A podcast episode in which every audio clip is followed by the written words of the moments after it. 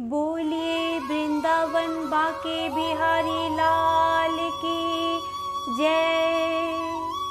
बोलिए मोर मुकुट बंसी वाले की जय। बोलिए सांवरे सरकार की जय। बोलिए लखदाता जय जय श्री राधे। जय जय श्री राधे। जय जय श्री राधे। ये भजन जो मैं गाने जा रही हूँ, ये कोई भजन नहीं है। ये एक सच्ची घटना है। गीता प्रेस गोरखपुर से एक पत्रिका निकलती है। उसका नाम है कल्याण। जिसके अंदर दिल्ली की एक सच्ची घटना छपी हुई है। इसे आदरणीय जयशंकर जी चौधरी ने भजन का रूप दिया है। एक ऐसी औरत जो बचपन से वृंदावन धाम जाती थी। समय अपनी रफ्तार से चलता रहता है। समय गुजरता गया। वो बड़ी हो गई। विवाह के योग्य हो गई। उसका विवाह हो गया। लेकिन वृंदावन धाम जाना नहीं छोड़ा। थोड़े दिनों के बाद भगवान की कृपा से बाल बच्चे हो गए, लेकिन वृंदावन धाम जाना नहीं छोड़ा। समय गुजरता गया, बच्चों की भी शादी हो गई, लेकिन वृंदावन धाम जाना नहीं छोड़ा। नाती पोते हो गए, लेकिन वृंदावन धाम जाना नहीं छोड़ा। कहते हैं कि बुढ़ापा एक ऐसा कड़वा सच है जिसे हर इंसान को स्वीकार करना पड़ता है। उस औरत ने जब ये देखा कि अब शरीर साथ नहीं देता, अंतिम बार वृंदावन धाम गई और वहाँ से कन्हैया की एक पीतल की मूर्ति खरीदकर अपने साथ अपने घर ले आई और बड़े प्यार से उनकी सेवा करने लगी। तो आइए, उस औरत की ज़िंदगी में वह कौन सी घटना हुई इस भजन के माध्यम से बता रही हूँ। भगत के वश में है भगवान। भगत के वश में है भगवान।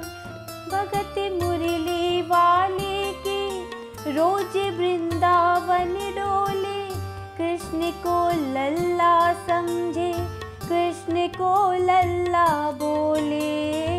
कृष्ण को लल्ला समझे कृष्ण को लल्ला बोले, वो श्याम के प्यार में पागल हुई, वो श्याम दीवानी, अगर भजनों में लागे, छोड़ दे दाना पानी, अगर भजनों में लागे, छोड़ दे दाना पानी। प्यार करने वो लागे, उससे प्यार करने अपने पुत्र समान भगत के वश में है भगवान। भगत के वश में है भगवान। वो अपने कृष्ण लला को गले से लगा कर रखे, हमेशा सजा कर रखे, वो लाड लड़ा कर रखे, हमेशा सजा कर रखे। वो लाड लड़ा कर रखे, वो दिन में भाग के देखे, वो रात में जाग के देखे, कभी अपने कमरे से शाम को झाँक के देखे, कभी अपने कमरे से शाम को झाँक के देखे। अपनी जान से ज़्यादा रखती अपनी जान से ज़्यादा रखती, अपने लला का ध्यान भगत के वश में है भगवान, भगत के वश में है भगवान। समय समय अपनी गति से चलता रहता है। थोड़े दिनों के बाद घर में जन्माष्टमी का त्यौहार आया। उस दिन ऐसा संजोग हुआ कि उस औरत की तबीयत खराब हो गई थी। वो अपनी बिस्तर से उठ भी नहीं पा रही थी। उसने अपनी बहू को आवाज़ देकर कहा कि, बेटा, आज जन्माष्टमी है। बेटा, आज जन्माष्टमी है। आज जन्माष्टमी के दिन मेरे कन्हैया को नहला धुलाकर, उसे चंदन का लेप लगाकर, उसे सुंदर वस्त्र पहनाकर पालने में बिठा दो। बहू, जो कि एक ज़रूरी काम कर रही थी कंप्यूटर पे, उसने कहा, माँ, अभी थोड़ा वक्त लगेगा। अभी मैं एक बहुत ज़रूरी काम कर रही हूँ। जब दो तीन घंटे के बाद ये काम ख़त्म हो जाएगा, तब तेरा जो काम है, वो होगा। उस औरत ने कहा कि, भाई, मेरे घर में हमेशा से सबसे पहला काम मेरे कन्हैया का, मेरे लल्ला का होता आया है। और आज भी सबसे पहला काम मेरे कन्हैया का ही होगा। ये काम करने के बाद तुम कोई भी काम करो, मैं तुम्हें मना नहीं करूँगी। बहू को थोड़ा गुस्सा आ गया। उसने गुस्से में आकर झुंझलाकर झटके से कन्हैया की मूर्ति उठाई और मूर्ति हाथ से गिर गई। और जो ही मूर्ति हाथ से गिरी, उस औरत के दिल से आवाज़ आई। वो लल्ला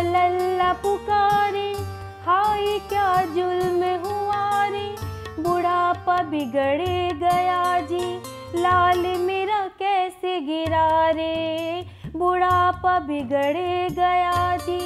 लाल मेरा कैसे गिरा रे? जाओ डॉक्टर को लाओ, लाला का हाल दिखाओ। अगर इसको कुछ हो गया, मुझे भी मार गिराओ। अगर इसको कुछ हो गया मुझे भी मार गिराओ। रोते रोते पागल हो गई, रोते रोते पागल हो गई। घर वाले परेशान, भगत के वश में है भगवान, भगत के वश में है भगवान। और अपने बेटे को बुलाती है और कहती है, क्या कहती है? जाओ डॉक्टर को लाओ, लाला का हाल दिखाओ। अगर इसको कुछ हो गया, मुझे भी मार गिराओ। अगर इसको कुछ हो गया, मुझे भी मार गिराओ। रोते रोते पागल हो गई रोते रोते घर वाले परेशान, भगत के वश में है भगवान, भगत के वश में है भगवान। उसके बेटे ने लाख समझाने की चेष्टा की कि माँ, ये पीतल की मूर्ति है। माँ, ये पीतल की मूर्ति है। इसे गिरने से कोई चोट नहीं लगती। लेकिन वो एक ही रटन लगा के रखी थी। कि डॉक्टर को लाओ और मेरे कन्हैया को दिखाओ। हल्ला गुल्ला सुनकर पड़ोसी जमा हो गए। पड़ोसियों ने पूछा, भाई, क्या बात है? लड़के ने कहा कि मेरी माँ पागल हो गई है। मेरी माँ पागल हो गई है। अरे, पीतल की मूर्ति ज़मीन पर गिरी है तो कहती है डॉक्टर को बुलाओ? उन्हीं पड़ोसियों में एक बुज़ुर्ग आदमी थे। उन्होंने उसके बेटे को एक तरफ़ बुलाया और कहा कि, बेटा, क्यों झमेला करता है? अरे मोहल्ले में इतने सारे डॉक्टर हैं, किसी को बुला के ले आओ। वो आके देख लेगा और कह देगा कि तेरा लल्ला ठीक है और तेरी माँ शांत हो जाएगी। लड़के की भी समझ में बात आ गई। मोहल्ले में गया। बहुत सारे डॉक्टरों की मिन्नतें की, लेकिन कोई डॉक्टर ये केस लेने को तैयार नहीं हुआ।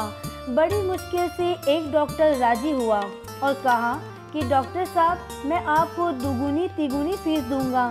सिर्फ़ एक बार, सिर्फ़ एक बार मेरे घर चलो और मेरी माँ से सिर्फ़ इतना कह देना कि तेरा लल्ला ठीक है। डॉक्टर भी लालच में आ गया, अपना ब्रीफकेस उठाया और उसके साथ उसके घर चला गया। फिर क्या हुआ? वो न बजे टटोल के बोला कि तेरा लाल सही कसम खा कर कहता हूँ, कोई तकलीफ़ नहीं है। कसम खा कर कहता हूँ, कोई तकलीफ़ नहीं है।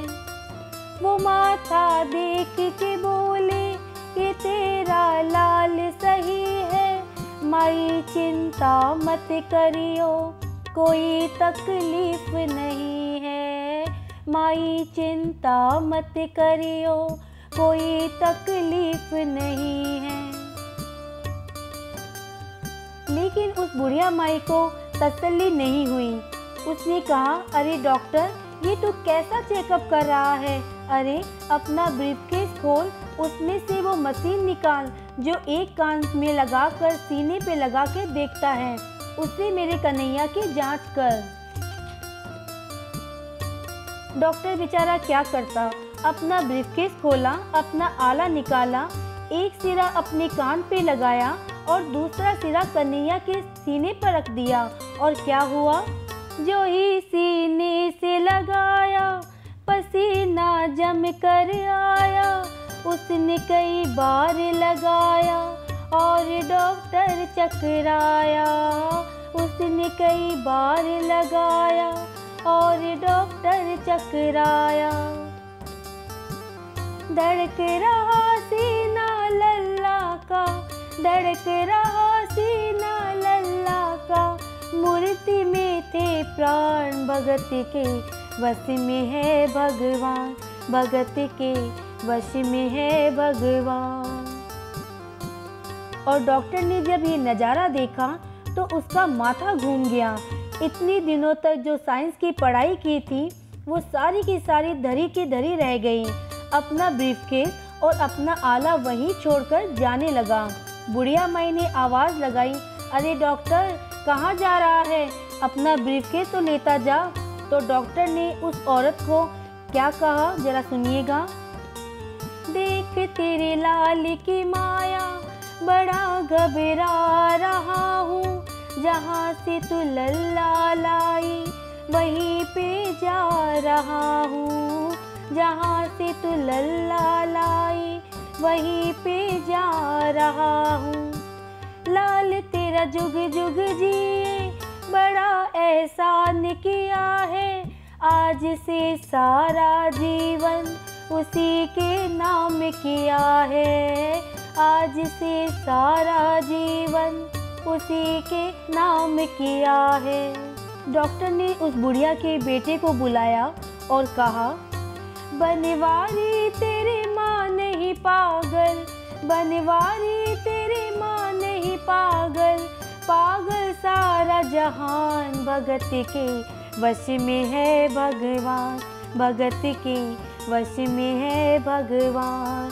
भक्ति बिना ये कुछ भी नहीं है, भक्ति बिना ये कुछ भी नहीं है।